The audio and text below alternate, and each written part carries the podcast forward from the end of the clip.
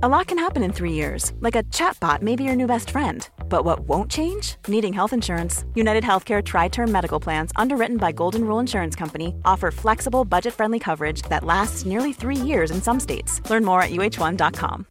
Millions of people have lost weight with personalized plans from Noom, like Evan, who can't stand salads and still lost 50 pounds. Salads, generally, for most people, are the easy button, right? For me, that wasn't an option. I never really was a salad guy. That's just not who I am. But Noom worked for me. Get your personalized plan today at Noom.com. Real Noom user compensated to provide their story. In four weeks, the typical Noom user can expect to lose one to two pounds per week. Individual results may vary. Hey, welcome to the 311th episode of Just Shoot It, a podcast about filmmaking, screenwriting, and directing. This episode is brought to you by patrons Scott Burkhart, Bright Chase, Michael Brown, and Derek Aiello. I'm Matt Enlow. And I'm Oren Kaplan, and today we are talking all about casting and what Matt and I like to do during casting sessions tips, tricks, uh, how to find good actors, how to get good performances. It's an awkward forum, as we all know. And we have some thoughts on things that make it go better and things uh, that even we could do better. But before we get into that, I've been dying to know, Matt, what have you been working on lately? Yeah, buddy. Well, I have been uh, shooting a ton of commercials and writing a co- bunch of commercials, and the the the commercial stuff has been going really well. And um, uh, I don't know if you're uh, if you watch uh, basic cable or Hulu, but um, there's a drive time campaign that I wrote that is on heavy heavy rotation right now. That's pretty fun to see. Oh, cool. Did you Um, write this one, Drive Time in a Dealership? Yep. Oh, cool. I think I've seen that one. But besides that, I'm I've been um, full tilt on the movie as well, which has been uh, fun and exciting. I'm into budgeting conversations and casting conversations um, before we kind of go out to potential companies, investors, etc. Basically, And this is your movie. And just to remind our listeners, this is the movie that I made a bet with you that you will not make this year because you're going to be too good of a husband slash dad to go out and make it. yeah. One of the big uh, issues with it, not issues, but uh, complications relative to the major life changes that I've had over this last year, um, having a family now, uh, is that this film takes place in either like Albuquerque or potentially Austin, not Los Angeles, most likely, almost definitely. It's it's written for kind of a a suburban like southwestern, maybe even Arizona would be fun actually. Um, but originally it was for New Mexico because of tax credit purposes, Right. um, which means that I'd be gone for at least a month. You know, we're we're budgeted for twenty days right now, and so that's not counting scouting, prep, all any of that stuff. And so, uh, especially if we end up shooting in Austin, I was talking to my wife over the weekend about like we'd probably essentially move to Austin for two months. right. That would be fun. It would be fun. It'd be so Hopefully, fun. you guys can keep it weird. yeah. Uh, you know the secret to keeping a city weird? Uh, keeping rent cheap enough for artists to live there. Oh, really? Yeah, that's the secret. That's why there's no weird cities left. That's true. That's Um, true. I'm looking at you, San Francisco. So, Matt, what are the odds that you're going to win the bet that you will shoot your movie this year? Well, you know, um, it's funny. I uh, initially I had planned on just jumping into fundraising at the beginning of this year, and then kind of on a whim reached out to a company that I've known, and we've like tried to work together a few times, and you know, it was close a few times. Anyway, and so the thing that I think tends to slow movies down that thing of like getting other parties involved and going out to people and this and that um, is happening right now. So the upside is that if things go well, then I find really great partners and they introduce me to to more money and more players and bring me some legitimacy and and a little bit of heat basically a little bit of um buy-in basically so if everything goes well it, it could still happen this year for sure though the the mentality that I'd had prior to this deal had been like I'm just going to fundraise the money and we will shoot it this year. So that because they've pushed back that timeline a little bit, it's a little harder for me to say, "Yo, I'm going to shoot it this year," uh, for sure. But I'm still looking at October. Yeah, I'm still looking at October to shoot. Really? And when you say you're looking at October, what does that mean? You like are telling people you're not available in October? Well, the good news is no one's trying to, to book me in October, but I have told, you know, um, my company that like this is something that's in the cards for me and that like I'm actively pursuing and I will keep them in the loop on it. And, you know, I'm really fortunate in that like um, all of the players, you know, are involved in, in their own TV and feature business as well, you know, like, and also, you know, you kind of, you make commercials to pay the bills and to have fun and to practice and stuff in between those projects because everybody has the same sort of challenges of like writing an awesome screenplay and then, you know, getting people to say yes, it's greenlit or yes, I want to be in it or whatever. All that stuff does take time. So, but I am pushing towards an October shoot date. Yeah. That's cool. Well, I, you know, I both hope that you do shoot your movie. I guess maybe I hope you shoot it January 1st. So I like when, when the bet officially, um, Hey, listen, if uh, if I shoot January first and I owe you a hundred bucks, fine, you'd be happy. good deal. And then Yeah. does having a kid like have any effect on that, that like knowing, remember the, the the big difference between our lives right now is that your your kid is six and mine is four months old right? and so mine this weekend learned that there were other children who exist. Do you know what i mean? Like like her life is very uh, isolated or insular and very go with the flow. She like you know she plays and she we walk around and and you know she doesn't have a schedule or or or a say at all in in what what happens to her or what her life is like whereas your daughter has friends and would miss them if she had to move to Australia for 6 months or wh- whatever you know like it, it's a bigger disruption and so I want to take advantage of that you know yeah. but in October, your daughter will be nearly one nearly one will be Yeah. one. She'll be crawling, walking, maybe doing Mm-hmm. things, and like she's gonna need full time someone watching her full time. So y- you Mm-hmm. Yes. can either bring her with you into Austin, and if you're shooting there, well that's what we would do yeah we we would bring her with us to Austin and then you would have zero minutes per day to take care of her. Well, I think um, I think that we would. It's an ongoing conversation, but we would find help in Austin. Basically, we'd find childcare in Austin so that my wife can work on the film as well.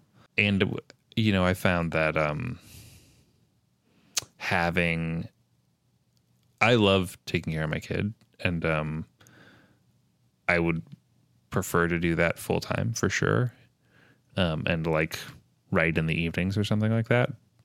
But I have found that when we do get help, it um, helps me refocus and become a more attentive parent when I do have to take over, basically. Yeah. I have two friends. One actually just heard the story this past weekend, but they both went away for like three months to work on a movie, like right after their, you know, pretty soon after their kid was born, when their kid was like under a year old. And uh, it was very, very rough. And they both took like six months off work afterwards to basically make up for it. oh, yeah. Yeah, yeah. You mean they didn't see their kid for the duration of the film and then they were like, oh, no, I'm going to be with them for six months thereafter? Yeah, but it's less about the kid, kind of like you mentioned, more about the spouse um, Oh, sure. part Yeah. of things. It's the like, hey, we've just made this human, and now you're leaving me alone with this human, and it's actually pretty, pretty hard, Hard. to be all alone with a kid. Um, yeah. So anyway, let's see. I'm I'm excited. I'm excited for my money. Can't wait to lose it in some fantastic way. Yeah, there you go. Well, Oren, uh, Yeah. I'm dying to know what have you been working on lately? Well, I had I had a pretty cool day today. Um, I'm just gonna tell you about three things. I mean, none none of them are like super awesome uh, on their own, but uh, I did. We have a listener. Her name is Sarah Bimji, and she is uh, a patron, or Mm-hmm. Yeah, I recognize I the name. I believe she's a patron right now. She is running a film production program at a college in the Bay Area, and I was a guest speaker uh, talking about visual effects for an hour, and it was really fun. Um, a lot of the students asked me questions. I showed them shots I was working on. It it was over Zoom, so about half of them were in the class together, and the other half were on Zoom, and so I could You share my broke screen. NDAs left and right. I did ask them to stop recording the Zoom because I wanted to show them some things. But uh, but yeah, it was it was really fun. It reminded me like why I, I liked visual effects, you know, and we talked about like why I would use Photoshop or After Effects and how long a shot takes to do and um, just the just the idea that every director nowadays needs to know visual effects. So that was really fun. And then I also had a meeting today with uh, Temple Hill again, you know, on this scripted podcast project that somehow got to them. And I, I believe I talked about it on the podcast before.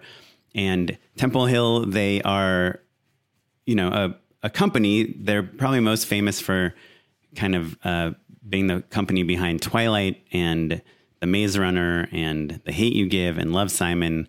Um, but so they're not only involved in in movies, but they're also involved in books.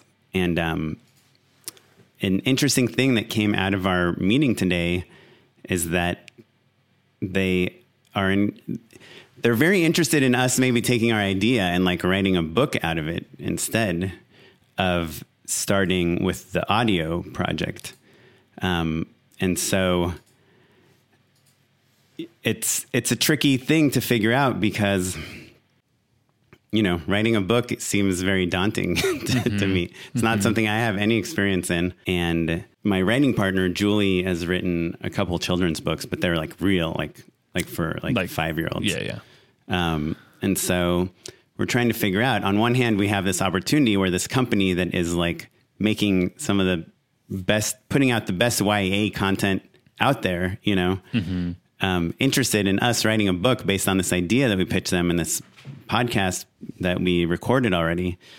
Uh, but on the other hand, like uh, sitting down and writing a book, and now like if we, we would need to make a book proposal, and I don't know, it's just uh, That's very funny. it's daunting. You know what? What uh, strikes me about it that that would be a unique challenge is less the the sitting down and and because you you know you sit down and write treatments all the time. You sit down and you know work on a bazillion VFX shots. You like pitch all the time. You know all of that stuff. Um, but it is a different process, and I think that your discovery and your experimentation is all in the kind of post production and editorial sphere, right? Like you love to record things and then do basically a rewrite in post. And then, even I think on this podcast, you went back and picked things up and added new elements and, and, you know, Yeah, try things out.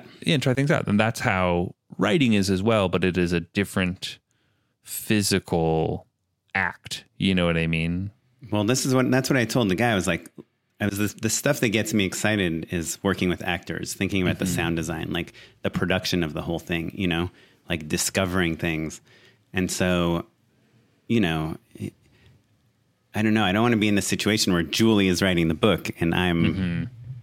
And you're Not, like, I can't know. wait to add some cool foley to this scene when it's a podcast. Yeah. Yeah. So he said, you know, send us send me the script that you wrote for the podcast 1st and let, mm-hmm. let's look at that. Let me read that. Let and let's kind of figure out what the next move is. And we asked him like, what are the pros and cons? Like, if we go podcast first, because the reason podcast would be a great place to start is because Audible is interested in the project, and they mm-hmm. like we already have a buyer, you know, Right. more or less, if if it's good and we can get everyone on board. And so making a podcast and then turning it into a book seems easier to us, but from his point of view is like the the book just has such a bigger potential to reach people. Like it's like you know, libraries will have it. Kids can read it at the library. It can be mm-hmm. translated in different mm-hmm. languages. It can be all over the world. If it's a hit, the audio Yeah. segment, the TV show, the movie, all comes out of it. But I'm really scared because I feel like it's such a crowded space, the YA novel space. Well, I think the the flip side is though, like hit podcasts, like you can really name uh, only a handful of blockbuster, honest to goodness, like hit podcasts. Right. Whereas, like you know, there's always a couple big big books a year. You know, in in each genre, in each space. You know, keep us posted. I will. Um, we shall see. Uh, we shall see what happens. Um, and so the the last big thing that happened to me today is I got offered this job. I got offered a pitch on a job, but I feel like I'd have a pretty good chance. I think it's like would be me and one other director up for it, and it's something that I feel like I could do really easily. I have on my reel. It's like working with kids and bright, fun things for a very big sports apparel company. Um, and it would pay a lot of money. Like it would be my best paying job of all time. Like in a month, I would make like, you know, 50% of what I need to make in a year. um, for a one week shoot in LA and then three weeks of remote shooting with like all these famous Oh. athletes around the world.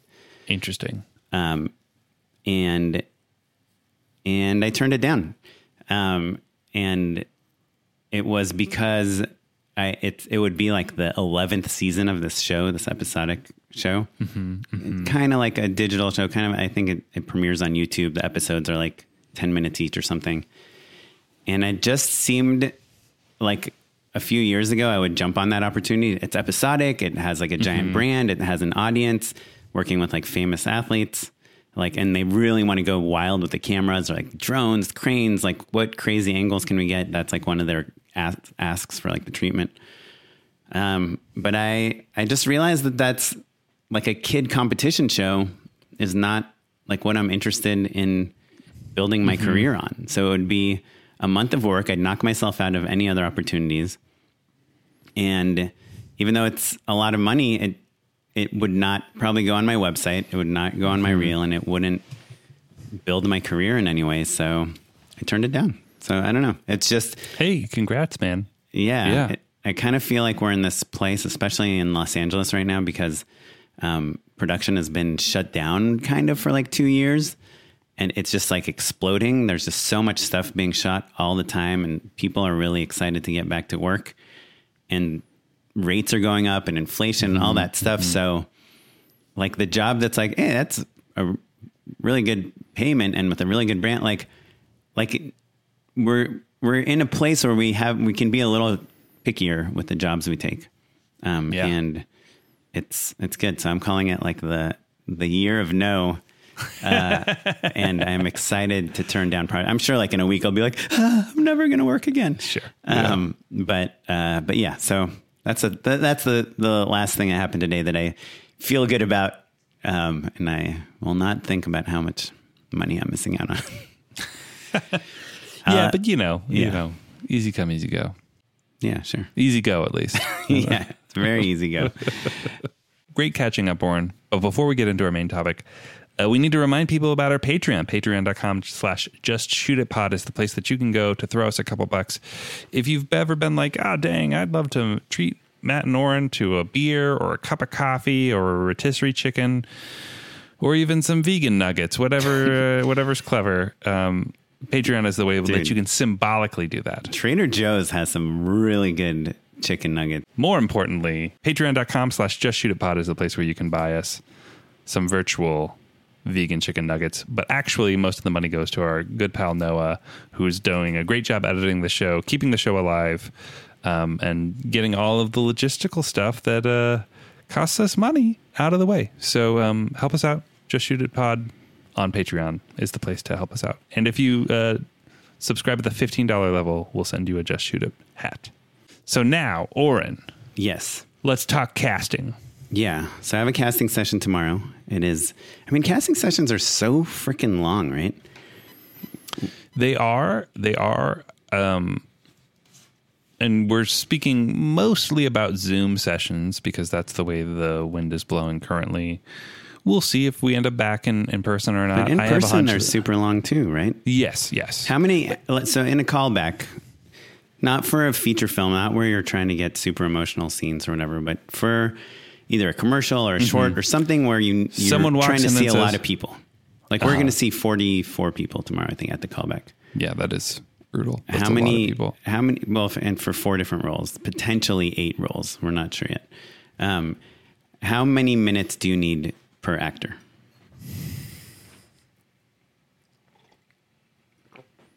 On average, Yeah, on average. I'm going to say six. Yeah, and interesting. Um, however, the reason I clarified on average is that once you're up and running, you've you've done done it a couple times, and you've kind of worked through the kinks of like w- what it is you're trying to say to people. Like it's a little bit faster, and also your search narrows, and all of a sudden you realize, you know, I I thought that I was really opening open to like all sorts of different types of people, but I'm really looking for a 15 year old person or whatever, or a, a redhead, or, you know, um, because, you know, you know that you cast a brunette in the previous role. And so you the point is that they need to contrast in some way or whatever. You, you just, you just, you know, things start to uh, winnow away. And so you can get a little faster with churning through the people who, you know, in the back of your head or nose. Well, yeah. So we have, I think, five minutes per person. But I always, I always ruin that. Like I, I spend so much time. I'm like, I'm the worst. And casting directors, like, know the ones that I work with enough know that I have this problem, and so they try to build in like buffers and breaks and mm-hmm. things so that we can blow right through them. Which is also really good because sometimes you just need to check your phone. You know, there's a lot of emails coming in while you're casting, you know. Yeah. So like maybe you do actually get to one of those breaks as well. That's not that's not so bad. right. Because unlike I think a lot of other players we don't get to look at our phones or do much of anything. We're kind of on the whole time, which is to your point of like why an all-day session is truly exhausting. Yeah, as the director, I mean, that you know, there are directors that they don't do anything. Like the casting associates run the whole audition and they just sit there and eat their sandwich and drink their frappuccino and write notes. Like there are directors that don't do anything. I would love to learn why they decide to do that. Yeah, or or or they'll just come in. They'll be like, okay, let's see it, and then they'll be like, let's try it again, but maybe a little bit, you know, like you don't care about what you're saying or whatever it is. Like they'll give one direction adjustment. Okay, awesome, thank you. Um, like there are directors like that. I, I'm sure you know we both of our wives are actors, and so I know Kara's. She's been to callbacks where the director's like, uh, you know, not paying attention. I mean it's uh it's tricky but i think you and i especially we do a lot of comedy we want to have see what our Cool fact a crocodile can't stick out its tongue. Also, you can get health insurance for a month or just under a year in some states. United Healthcare short term insurance plans, underwritten by Golden Rule Insurance Company, offer flexible, budget friendly coverage for you. Learn more at uh1.com. Quality sleep is essential. That's why the Sleep Number Smart Bed is designed for your ever evolving sleep needs. Need a bed that's firmer or softer on either side? Helps you sleep at a comfortable temperature? Sleep Number Smart Beds let you individualize your comfort so you sleep better together. JD Power ranks Sleep Number number 1 in customer satisfaction with mattresses purchased in-store. And now, save 50% on the Sleep Number limited edition Smart Bed for a limited time. For JD Power 2023 award information, visit jdpower.com/awards. Only at a Sleep Number store or sleepnumber.com. Millions of people have lost weight with personalized plans from Noom, like Evan, who can't stand salads and still lost 50 pounds. Salads, generally, for most people, are the easy button, right? For me, that wasn't an option. I never really was a salad guy. That's just not who I am. But Noom worked for me. Get your personalized plan today at Noom.com. Real Noom user compensated to provide their story. In four weeks, the typical Noom user can expect to lose one to two pounds per week. Individual results may vary. This is Paige, the co-host of Giggly Squad, and I want to tell you about a company that I've been loving, Olive and June. Olive and June gives you everything that you need for a salon quality manicure in one box. And if you break it down, it really comes out to $2 a manicure, which is absolutely insane. It's also so easy to get salon worthy nails at home with Olive and June. The difference between how your nails used to look when you did them yourself and now with the Mani system is a complete game changer. The best thing about Olive and June too is it's a quick dry. Dries in about one minute, lasts for five days, and full coverage in up to one to two coats. Visit oliveandjune.com slash perfectmani20 for 20% off your first system. That's oliveandjune.com slash perfectmani20 for 20% off your first system. Relationship with each actor can be like. We want to talk to them. Yeah, yeah. So I think um, uh, we've we've outlined eight different uh, topics, tips, tricks, strategies uh, to make the most of your audition and get the best cast that you possibly can.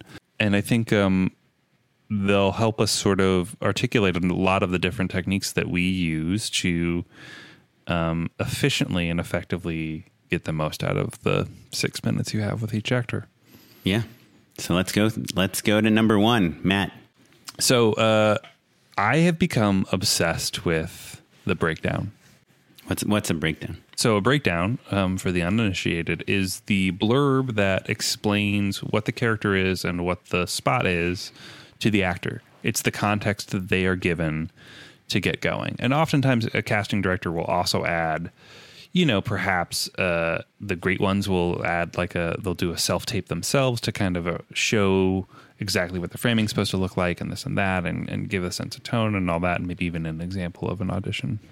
Um, and at the very least they'll give like the specs of like what things are how things are supposed to be recorded and all that but the thing that i have the most control over is what the actors get to read and it is the thing that You're not talking about the script. You're talking about the description of the role. the, the description of the role and then also what the therefore what the the casting directors are reading when they're looking for people and also what the agents are reading when they're looking to submit their clients and so i've become like i said pretty obsessed with it the more more clear you can be with your br- breakdown the better off everything else is going to be it is the most important thing and it is the very first step in terms of getting casting right and so I've developed a handful of like code words specifically for um, casting people. You know, like I Hit me. What are some of the code words? telegenic, right? Is a is You want to tell for- an actor that you want them to be telegenic? No, but I'm saying I must be telegenic, but unique looking, distinct looking, right? So that's kind of like the way I, I would say of trying to find someone who is appealing, pretty, nice to look at, but not a model. Right? Like I I am almost always looking for someone who has something that makes them a little unique, a little bit of a character. Maybe a, a large feature, big eyes or nose or fun hair or freckles, something that makes them stand out. Because what if you just say te- telegenic or good looking or whatever? I mean, no one writes good looking, do they? Um, I mean, unless it's like, unless it's part of the plot, unless it's like, must be a, you know, model types. Yeah, yeah, Yeah. but but oftentimes that is part of it, right? Like if we don't we don't cast models typically because we're looking for people who are funny and why would you bother learning to be funny if you're gorgeous? Unless you're and people ask me that Um, all the time. Yeah. um, but so but yeah definitely you'll get like must and there are code words for that i just don't know them it's like athletic must be built you know et cetera et cetera right there's all all that stuff um but so you know i want to make sure that it's flattering so that someone is like oh yeah i, I am that person but but again that we're i'm looking for people who are unique looking that stand out in a crowd that aren't just generically good looking because we've got so many of those. So that's one. Um, here- here's here's one that actually that I'd love for you to weigh in on. Um, People will often say, make it your own or improv a plus in comedy. That'll be like the tag at the end. Right. Groundlings UCB experience preferred. Yeah. Mhm, exactly. Yeah, yeah. And lately, I w- would write that, and then I would get people who are really pushing, really trying too hard, going off the rails. Not that they're not funny. Sometimes they're funny, sometimes they're not. That's immaterial in this case. But it's like, guys, I need a button. Like when I say make it your own, I mean do the script exactly word for word and then tweak the joke in a slight way at the end. Yeah, I mean, I guess what I do is I say, do a take as scripted and do a mm-hmm. take that's your own. But to be honest, I like never write the breakdown. I haven't written a breakdown in in a in years. I just like talk to the casting director on the phone and mm-hmm. tell them what I'm imagining, and you know, a lot of times I'll have sent references or like uh, famous actors that are kind of capture the vibe or the tone. It's something that I've just started doing again. I did at the very beginning of my career and I'm doing it again now because honestly, I got pretty frustrated with the people that were coming in. It's worse when it's like, oh, everyone is consistently wrong in the same way, which means that something was miscommunicated. Yes, But but more importantly, or that the script's not good. I mean, that's like I don't my care who's wrong. I don't care whose fault it is. Ho- Honestly, most of the time it's mine, but it's my problem no matter what. So, Right. taking it upon myself to get more hands on. We're talking about writing, you know, uh, two blurbs for every character. It's certainly something that I can make the time for. And I think casting in, in comedy in particular, but in anything, is kind of the most important thing. You know, these spots that I'm working on now, if I don't get a great cast in a few of these spots, they're dead in the water. You know? Mm-hmm.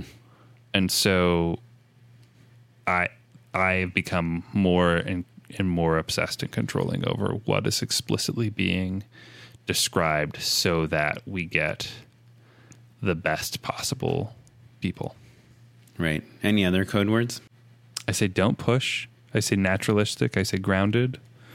And I say uh, I'll ask for two takes one that's slightly heightened and one that is deadpan.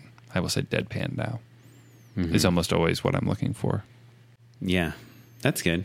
I'll also uh, make sure that people know that no matter what, the product is good.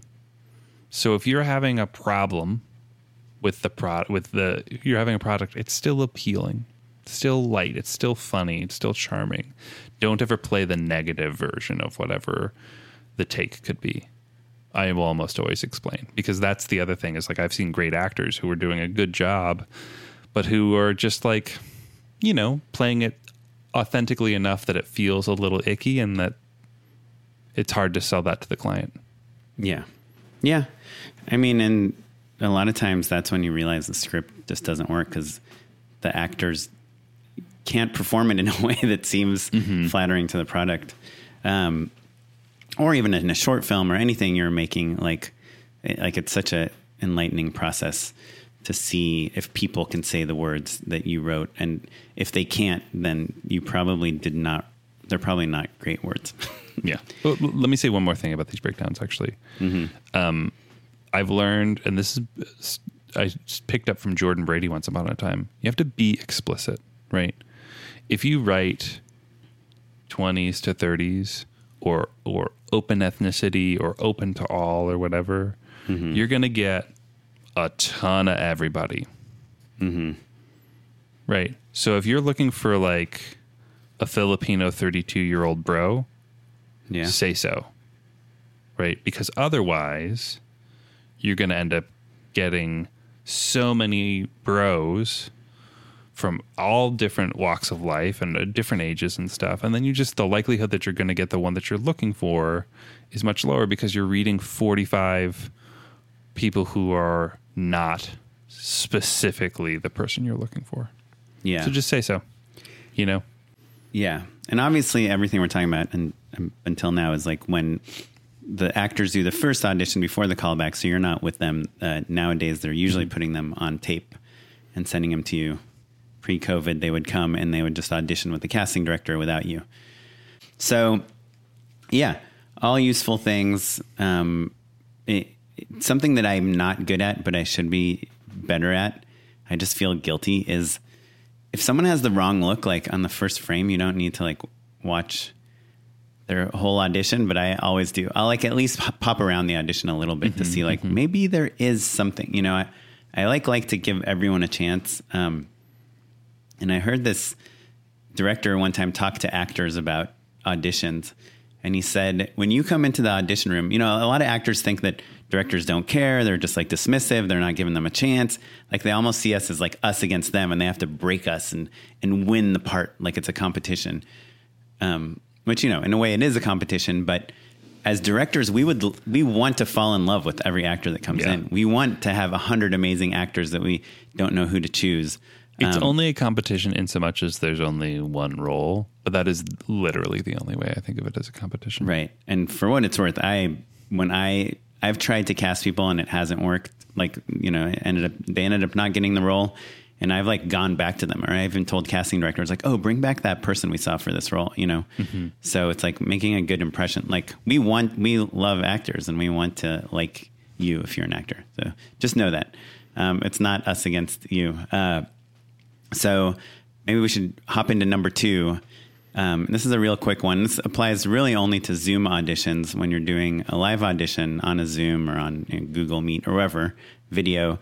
Uh, just make sure right at the beginning if the camera angle is bad, if the sound is bad, if the lighting is bad, you, you got to tell the actors like right away, like, hey, you know, a lot of actors they'll use their laptop and it's on a desk and they're standing up and it's just pointing right up at them and it's not flattering and it's just a waste of time to do that audition. Mm-hmm. So I, I, love this one. So you're saying like, ho ho, wait, wait, wait. Yeah, Here's like, hey, how's it going? Change. Nice to meet you. Can you lift your laptop up? And if they're like, oh yeah, let me go get something, I'll be like, great, we're gonna put you in the waiting room, and we're gonna see the next mm-hmm. person and see you after that. It's worth clarifying to people who maybe haven't done this yet, or who are maybe doing a DIY version or something. Um, t- typically, your casting director and your associate will have two different kind of zones. They'll have a waiting room where people are getting ready, they're getting set up. Oftentimes, an associate is double checking that everything is good to go with them before they lo- end up in front of you, and that's helpful. Uh, mostly, I think for them, so that they don't feel like they're embarrassing themselves when they show up on the to the director and it's like oh wait we can see up your nose or whatever like everyone knows they're ready backstage essentially and then they can come on yeah, stage it's like a zoom all, waiting room and also yeah. the casting director can tell everyone in the waiting room by the way don't you know it seems like it should be done in a british accent based on the dialogue but don't do it please don't do it in a british yeah. accent like they can already get the like directions that apply to everyone out of the way so you don't have to waste time telling them which that. is what people would do you know back in the day, the associate would go and like kind of make an announcement to all of the people right. who were in the waiting room. Mm-hmm. Uh, but so, yes, so you're the director. That's a very easy thing you can do right at the beginning. Tell them where to put the camera, even if it's there's, their camera. There's two reasons to do that. One, so their audition is better, but two, you're going to have to sell this tape to other people. So if it looks bad, even if you can see past it, it's it's hard for other people to. Your job is to help present actors in the best light and sell them to people who aren't used to working with actors. Um, okay, let's go on to number three. Uh, it's okay to ask for a retape or an adjustment. This is kind of similar to your note about Zoom uh, about uh, adjusting bad camera work, but um, it's worth saying like, hey, be- because those first callbacks aren't um, the first call isn't in real time, we've lost the ability to um, realize, oh shoot, everyone's doing it in a British accent, and I understand why don't do it in a British accent. So it's okay to just be like, hey, everybody, so sorry. We need you to do it without a British accent. Um, and that's right. really hard because um, you don't want to waste people's time and, and all of that. But but uh, similarly, if you have to just sell it up the chain, you're just you're not giving people their best the fighting chance that they deserve if um, if you're just looking at tapes that are wrong. So don't be uh, shy about asking to retape, basically, especially if somebody is close has potential, um, but but needs a, a, fixable tweak early on. Yeah, that reminds me, and this is, I didn't make this note on our list, but a lot of casting directors have told me this, and I, and I find it to be true. But if someone just has potential and they're doing the totally wrong thing, like bring them back. Just tell them what you don't mm-hmm. like and see if they can do it the way you like. And nine times out of 10, they won't do it the way you like, but one times out of 10, they'll give you a totally new spin on something and it's worth it. Um, I, I think also callbacks are one of the only forms of feedback uh, an actor early in their career gets. right. You know, that's the, the signal to say, like, hey, keep going, or you're doing something right, or, you know, and so I think there's a little bit of um, community to it as well. Uh, you, look, you don't want to waste people's time, but, um, but Yeah. a callback is, is, a callback can make somebody's week, you know? Um, yeah. Also, if you know the actors, just give them a callback because uh, it'll make them look good for their agent, even if they're not good. Uh, number four, what I wrote was to remind the people that you're in the room with, whether it's you know the Zoom room or the real room in an audition, what you're hoping to accomplish in the audition. Uh, you know, I think a lot of people think of auditions as like, you know, you're the director and you want to meet these actors and see what they're doing. But uh, in almost every situation, you're not the only person in the room. Mm-hmm. If you're it's a mm-hmm. commercial, there might be people from the agency, creatives, writers. If you're working on a short film or a feature, there's probably writers, producers in the room with you. If you're working on TV, producers. So make sure like you're not just talking to the actors like it's really important to tell the people you're with like hey just so you know this is my plan i'm going to have them do a take and then i'm just going to adjust them just going to tell them to do it different even if their first take was perfect just because i want to see if they can be directed you know or tell people like hey remember this is all this audition is all about seeing if if they can you know, go from super happy to super sad in a split second. And I'm really going to focus on that. And if, if you all want to see something different, let me know. But otherwise, this is what I'm going to focus on. Because um, a lot of people that are in the room with you aren't directors and they don't know how to interact with actors. And More importantly, they're not you and they're not mind readers. I say like, hey, look, I'm gonna if I like them, I'm probably gonna do multiple takes. If I don't like them, I'll probably do multiple takes. But uh, usually after the second take, I'll let them go, unless I really love them and I feel like they haven't quite hit it yet. Uh, but if you want to see something else, you writer, director, producer, whatever, like you know, other people that are in the room, just yell it out. Just say, just after I do my second take, just have them, just say something to keep them because uh, a lot of times you can't tell if the people that are on your side of the audition are into it or not.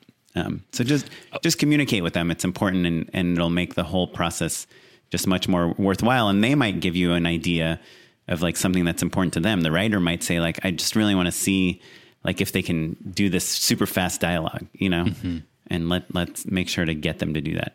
Um, and I, I love that. I love that because the um, one that gets everybody on the same page. Two that forces you to refocus yourself. You know, like it, it reminds you what you're looking for, what your goals are, what your tactics are. Um, and so I think that's really great.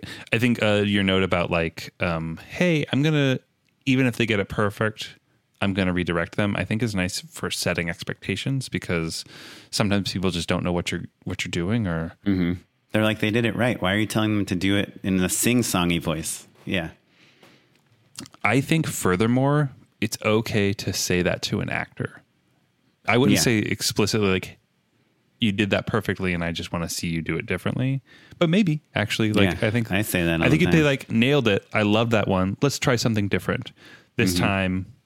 And then I would say impress me. Yeah, I'll say that's exactly what I was picturing. But just to try something different, can we do one that's like the opposite? That you And actors aren't dumb. Yeah. I have, like most directors, I feel like have this trick up their sleeve, so they know. Also, honestly, I think that smart actors, like savvy actors, come in with two takes. Well, let me tell you, if you're an actor and you're in that situation, what I would recommend is just do it the total opposite of what you just did. Um, you know, like but that easier said than done is what I'm saying. yeah, but like literally the most on the nose. Like if you did it happy and fast, do it slow and dark. You know. Sure, fair um, do it in a different accent. Do it like um, really breathy. Just change your voice. Just change one Mm-hmm. thing, and we'll be like genius. Well, this is a good segue to my next one. Mm-hmm. Um, because now I think I feel uh, number five. Uh, make the callbacks your first rehearsal. Really dig in. Um, and this is something I've been doing for the last two years. I want to say, and it's been a genuine shift in my audition technique and practice. And it's gone from something that I really kind of dreaded and was a, a kind of like a mo- emotional experience for me, where I was just like, God, is this going to work? It was filled with anxiety and dread into something really joyous. And it's just like take uh, in a callback. I try to give myself nine, ten minutes with an actor, use it all, dig in, make those- those adjustments, find new things, work with that person. Did you not say you need six minutes with an actor? I said that for uh, from the first take. Uh, I guess for callbacks, callbacks I want a little bit more. It, uh, and it also depends. It also depends.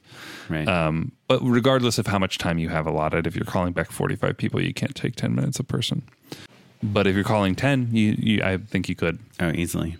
The point is, make the most of it and treat every single person like a collaborator and find things with them and just go for it. Yeah. and it'll be a heck of a lot more fun and more rewarding and valuable to the actors and um, just better in general. So um, that's my uh, and also honestly, like the results you get are better. Like you just you come to set having rehearsed with them, having worked it out, having thought about what you really loved about what they were doing and how to plus it. Yeah, So- and if you have thoughts on a different take on the script and uh, an actor like kind of nailed the first take, try out your thought Yeah, like for the Yeah. second take. Yeah, truly, treat like part of rehearsing is no admitting that you don't know how to get it perfect just yet. That you're going to discover things together, um, and I think that can be really special and rewarding. So, okay, speaking of special, let's jump to number six, which is uh, what I wrote is your job as a director is to make actors feel comfortable. This is kind of, uh, in my experience, what I've learned over the years, probably like my most important job as a director. More important than deciding where the camera goes or what the lighting is or art direction or wardrobe. It's uh, the most important thing on camera is the actor, and you need them to be comfortable so that they can be their best selves, you know, and give them the, the best best performance, most comfortable, most natural. And so, to me, this starts in the audition, and it's super important. At least the, my style is to like treat them like people that have given up their time. They're not getting paid to be at the audition given up your, their time to be there. And so I like, I, and I've talked about this on set, how I treat actors on set, but even in the audition, I like to be super honest about where we are in the audition process. Like I will say, Hey, you're just the first person we're seeing for this role. So we're going to figure it out a little bit. Um, so I apologize if we're not exactly clear on like how, how we're running this audition. Um, I try to never make them feel bad. I always try to find a compliment or something. You know, I'll, I'll I'll make like a little bit of small talk, especially on Zoom. I'll say like, "Oh, uh, you know, cool window," or "Do you live in Silver Lake? That looks like a Silver Lake apartment." You know, I, I'll say something just to give them easy things to say with no pressure on them. Um, and the most important thing, and honestly, I think one of the hardest things, and I'm curious if you agree, is to give them your full attention. Uh, like to watch the audition and I actually usually leave my mic on even because I want them to hear me laughing or breathing or just being present because uh, everyone else on a Zoom audition has their video camera off. It's just you and this actor and and that their their job is to like interact with people and so give them someone to interact with Give them a little bit, even of if it's just your you watching them. That's interesting. I turn my mic off, but I think that for the most part, I'm pretty good. I also turn it off sometimes, you know, if it's if I'm loud or you know, it's tricky on. because oftentimes you'll have a Slack or a or a, a text thread or something Mm-hmm. that's pinging that is maybe about the actor, maybe about what lunch is, maybe about how the location that you were planning on shooting fell through. And so there are very pertinent distractions, but for the most part, I, I um, I can tune tune all that stuff out. Nice. Um, Well, let's go. I'm going to do number seven. I know we've been alternating, but I'm going to hop in here because I think this order makes more sense. Um, I want to talk real quick about a couple bad habits that I definitely have that I'm working on and that maybe it can be helpful to point them out. Uh, well, one bad habit that I don't have, but that is very important, is I never comment on the actors uh, either by text or in the chat or uh, out loud um, when when they're there. And by the way, don't don't ever write anything about actors in a Zoom chat because you just don't know if You they're going to see it or not. Yeah. Um, but uh, yeah, I, I never never comment about their performance unless it's a compliment, you know. And I never ever talk about their looks. um, I was doing some casting sessions on a project a few months ago, and the creative director was like, "You know, I really like your look, so I, I'd love to see if we can get you to to say the line right." You know, mm-hmm. and I'm like, "Dude, don't Don't. don't don't talk about their looks. Like we can talk about their looks like when they're gone, but do not tell someone that they're not a good actor, but you like what they look like. Like that is mm-hmm. not a compliment, you know. And he Well, thought it uh, was like a compliment. I, to your earlier point about how you were like trying to make it clear to everyone, like, hey, say something if you want to jump in.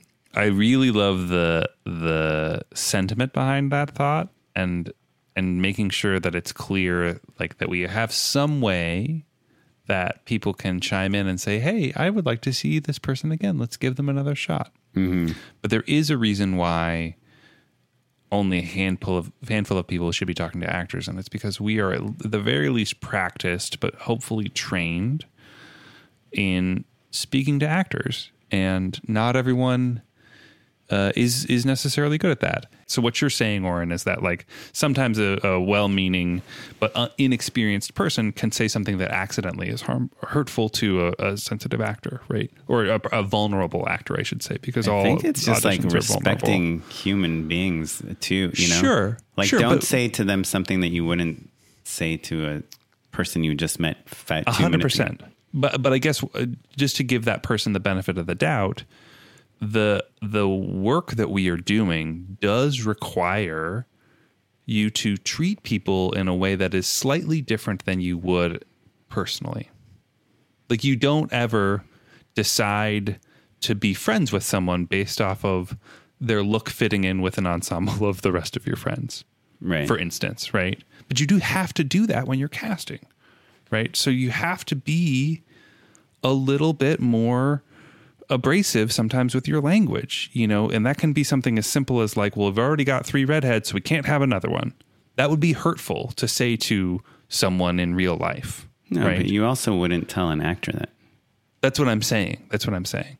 But um, I I am saying that because the the work requires you to have those thoughts and conversations, it's an easy enough mistake to accidentally say something that crosses a line um, because you're in a different mindset. Yeah. basically. I mean, and in that situation, it's not I- okay. I, It's not literally okay, but just but you know, Yeah. After the actor I just mentioned, as in general, hey, I think it's just best if we like don't talk to the Right. actors about their looks. Um, Right. And I think that that we are experienced because we've probably said some things that have accidentally Oh, hurt people's yeah. feelings, right?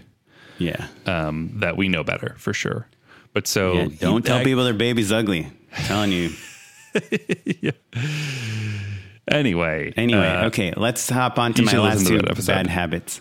Yeah. um, not cutting actors soon enough. I like Mm-hmm. give everyone two takes because I just feel so guilty that they waited because I'm an hour late to get an audition and then they get like two seconds. So I'm, I kind of, that's a bad habit I have. Uh, it, you should, if someone is just totally wrong, you should not waste their time or yours. Yeah. I mean, I guess my trick is like, I'll be like, oh, that was awesome. You totally nailed the be like, like, like I love, I love your take on the beginning. Like, let's just pick up the end, like just the last three lines. Like, let's see if you can do this. like, really That's not bad. That's not bad. Just Um, to, to get a shorter the- version. The worst is when I'll be like, uh, they do one take and I'm like, hey, great. Thank you so much. Mm-hmm. God, Yeah. I, it felt bad just saying it right then. I know. I feel rejected. It's it's like so heartbreaking.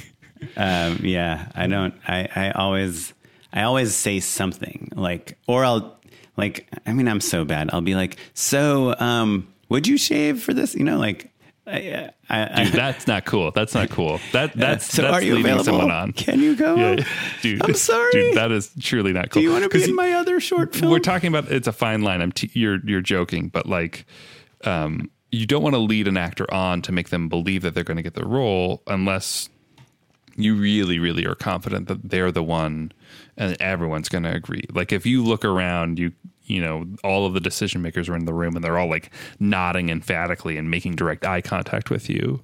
Then maybe you can throw that person a little bit of a bone, but like you shouldn't you shouldn't build it up. They're just making the the heartbreak even worse. Yeah, yeah. No, I mean, I, I try to not let people think they got the role, but I don't mind letting them feel like they might be in the running. um, anyway, the other thing, the other problem. That's a soft disagree from me, or Okay, yeah, that's fine. I have the opposite problem. Sometimes someone will come in and they'll literally do a perfect read, and we'll be behind, and I'll be like, "Awesome, you nailed it! Thank you so much." Um, see you later. Yeah, And I, readers have been like, "Did you like that guy?" And I'll be like, "Yeah, I thought they were great. They're in the running. They're, he's my number three. yeah, And they'll be like, "That person thinks they bombed." yeah. With me, every actor thinks they got the role, but I think I'd rather them leave the audition happy and then like not worry about what happens to them down the line. You want to ruin their weekend. Um, so my other problem is I just like I'm actually way better at this now, but in the beginning I used to just over direct all the actors. I'd be like, and then on this line, say this, and what we're looking for here is that, and just like really don't like, hey, first take, let's see what you got. Second take, like, ooh, let's you know adjust these two things at most. Yeah, yeah. I think that's where, we, and we talk about this with Tony in an upcoming episode. That's where like active verbs are really helpful for me because they're really concise and really change things in a big way. You're probably not going to be able to fine tune a performance, but if you can be like, okay, in this last one, you really uh, did a great job of impressing me. This one, this time, I need you to convince me. That to me is like a really streamlined way to get at the heart of what's important about the performance in an efficient way. If they don't nail that, they're probably not going to nail the fine tuning anyway. Yeah, I was not convinced that this toilet plunger has is the number one recommended dentist recommended toilet plunger. Oren, I'm really impressed me. by you right now, though. Thanks. Um, okay, what's the last one? Number eight. Uh, so the last one. So after you've uh, done all the hard work of uh, building up dreams and breaking hearts, and you've uh, uh, fought hard to like figure out who your very favorite people are, um, you typically in commercials or any other circumstance where there are other stakeholders, whether that's your producers on your your short film or the studio or whomever, um, you know, you send along, you know, your your top picks, basically, probably your recommendation, your number one, and maybe a few backups. Um, and I like to really make sure that I tell them why I love the people. Tell them why they're going to love the people, right? Because oftentimes they haven't been sifting through all of the other performances, so they don't know that, like, oh, this is the only person who really understood the joke, or the only person who really brings this level of humanity, or whatever. You can get a little flowery, but sell them. Um, It'll help you fall in love with their performance a little bit more, right? You're seducing yourself, which is nice, um, and also uh, will get them on board and get them excited, right? Um, and to that end, I've evolved on this as well. I used to mostly just be positive, but every once in a while, you'll find somebody who's really special or interesting or unique, but their first take is really weird, or there's a lot of traffic noise, or there's something. It's okay to call that out in your write up as well. Say, hey, listen, I know that they are not the type that we were looking for. I know that it's a different direction. This is a wild card, but hear me out. This is why they're good. They're the only person who got the joke. Or I, I was surprised. I watched 200 of these tapes, you guys, and this is the only one with this take, and I, it, I really sparked to it. It, you don't have to sugarcoat everything. You can be authentic with people and calling out any strangeness or weirdness or an anomaly only strengthen, strengthens your argument. Right. And what I find with other people, especially in commercials, but I'm sure this happens in like student films and short films and other uh, mediums as well, is that the non director in the room will base their decisions like a lot of times on looks. And you just really have to, as the director, convince people. You, you just have to cast the best actors, uh, uh, unless Well, and you have to explain what to look for. yeah, Help them see what you see, right? Yeah, and I love. There's kind of two types of actors I like to cast, which is just like natural, like people that were just born being good actors. You know, they have every angle on them looks good. They have a naturalness. They're comfortable. They're at ease. They're not stressed out. They're not like rocking back and forth in their audition. Um, those are All, kind all of which you don't have to be born with, frankly. I think that's all teachable. Yes, yeah, but I guess you'll you'll hear why I called them that. That, but people that are basically natural actors from uh, that you know that are relatively new or very experienced actors. Um, I don't like casting people that have just started acting recently, but that are not naturals, that are rocking back and forth, that are you know messing up the script quite a lot, um, that are you know, not understanding eye lines or marks or lighting, um, because I want them to learn on someone else's set. You know, I want to get them when the technical stuff is all out of the way and we get to work on the performance instead of hitting marks or picking up cues or whatever. And sometimes I'll try to use a, a little directory speak just to see if they understand it. Uh, like I will say, like, you know, that like like give me a beat, you know, after this. Um, and you know, 99 out of 100 actors will know what that means when you say give me a beat, but if they don't, you instantly like know that this person has not been on a set before. The the the term that I will use is anticipate. Um, like, oh, you anticipated that beat. Let's try it again. Right.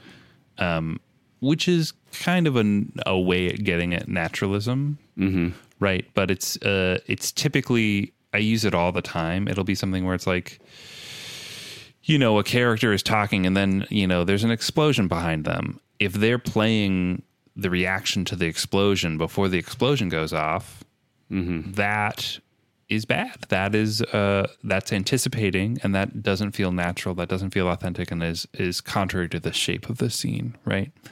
Um and so if someone understands that that typically means that they have enough training and understanding to um to get me through the shoot. Yeah. I mean, kind of a corollary to that is like another red flag with an actor is when they are not listening. They're only set, doing their parts Sure. and waiting for the next time they get to do their parts. Uh, that's like a sign of uh, someone that has not acted a lot, especially in film and TV. That's one of the things I will call out in um, my notes to producers. Actually, uh, I um, the the things I'm almost always calling out is like, are they pretty funny? But that's obvious. Um, are they listening and are they pushing? Those are kind of the three things because I think sometimes pushing, um, which is another version of just unnatural or, or performative, can be a little appealing, especially in commercials. It's if it's like, wow, I love this cereal. Can you believe how good this cereal is? And it's sort of maybe even written with that cadence in mind. If someone can break that and and make that feel good and natural, explicitly pointing that out reminds me and reminds all other parties that oh, this is what we're looking for. This is what we're aiming for. This is what is good. Yeah. And I hope this next thing I say isn't too offensive, but I really like smart actors. And I'll I'll write that a lot. Um, Mm-hmm. what do you mean, notes. mean by smart smart actors? like they just get it. Like when you say, you know, either they have a good question about the script or you you you can talk to them and you feel like they're on the same wavelength as you. Thoughtful. Where yeah. yeah, where you're, you're like, hey, you know that second part when you know you say this thing, and they'll be like, yeah, uh, you know, like, is there another way we can do that? And they, and seeing them think like, yeah, I mean, I guess I could do that. Do like a really slow, you know. I, I just want to see people that think about what they're doing. Um, Yeah. Which kind of goes against my note on loving like naturals. There are some people that they're best when they don't think, Mm-hmm. and there's something like magical about them. But most people, like Oh, yeah. you said, like got to be good actors because they studied acting.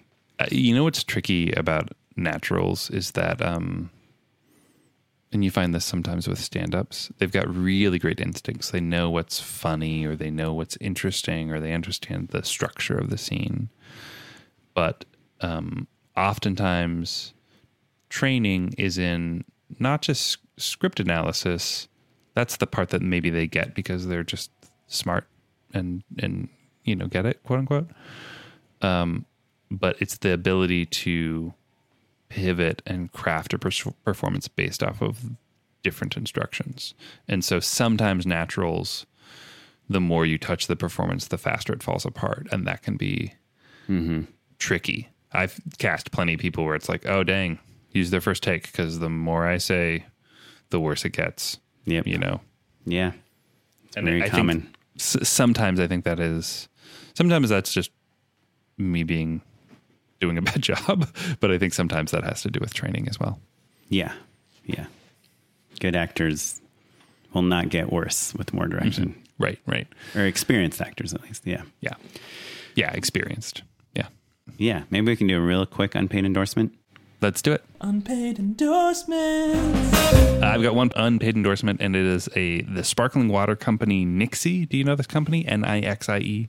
No. They're great. It's like if you want a little bit more flavor than LaCroix, um, and I especially love their ginger and mint sparkling water is delicious.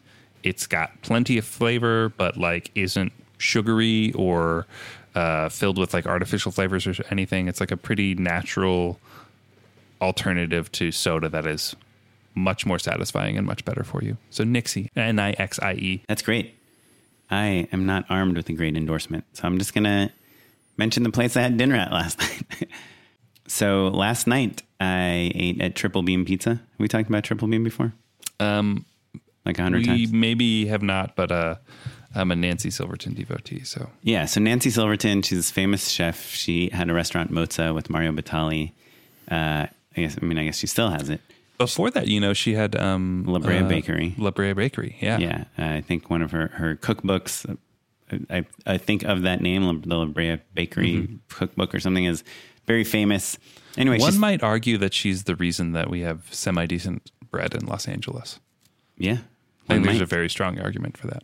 Um, yeah, so she has a pizza place. Uh, Obviously, the crust is very delicious. It's uh, it be pre-pandemic. It was it uh, Roman style, where you would show them with your fingers how long of a piece of pizza you want, and they would cut they- it with pizza scissors. Yeah.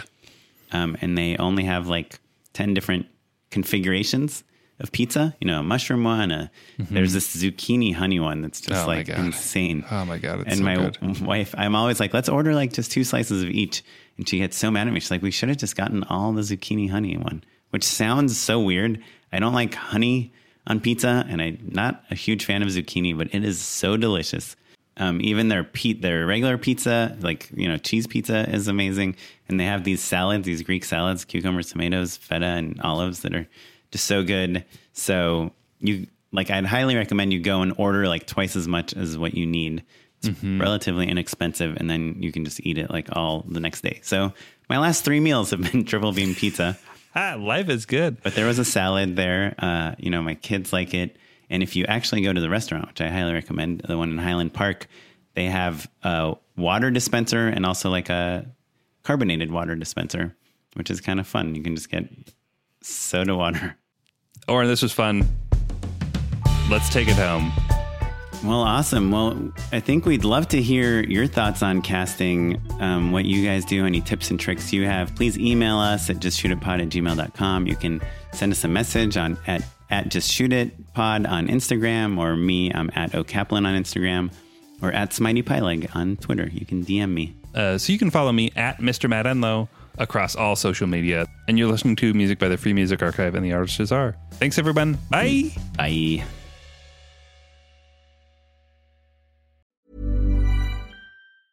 Mom deserves the best, and there's no better place to shop for Mother's Day than Whole Foods Market. They're your destination for unbeatable savings, from premium gifts to show-stopping flowers and irresistible desserts. Start by saving 33% with Prime on all body care and candles. Then get a 15-stem bunch of tulips for just $9.99 each with Prime. Round out Mom's menu with festive rosé, irresistible berry chantilly cake, and more special treats. Come celebrate Mother's Day at Whole Foods Market. Planning for your next trip? Elevate your travel style with Quince. Quince has all the jet setting essentials you'll want for your next getaway, like European linen, premium luggage options, buttery soft Italian leather bags, and so much more. And is all priced at 50 to 80% less than similar brands. Plus, Quince only works with factories that use safe and ethical manufacturing practices. Pack your bags with high-quality essentials you'll be wearing for vacations to come with Quince. Go to quince.com/pack for free shipping and 365-day returns.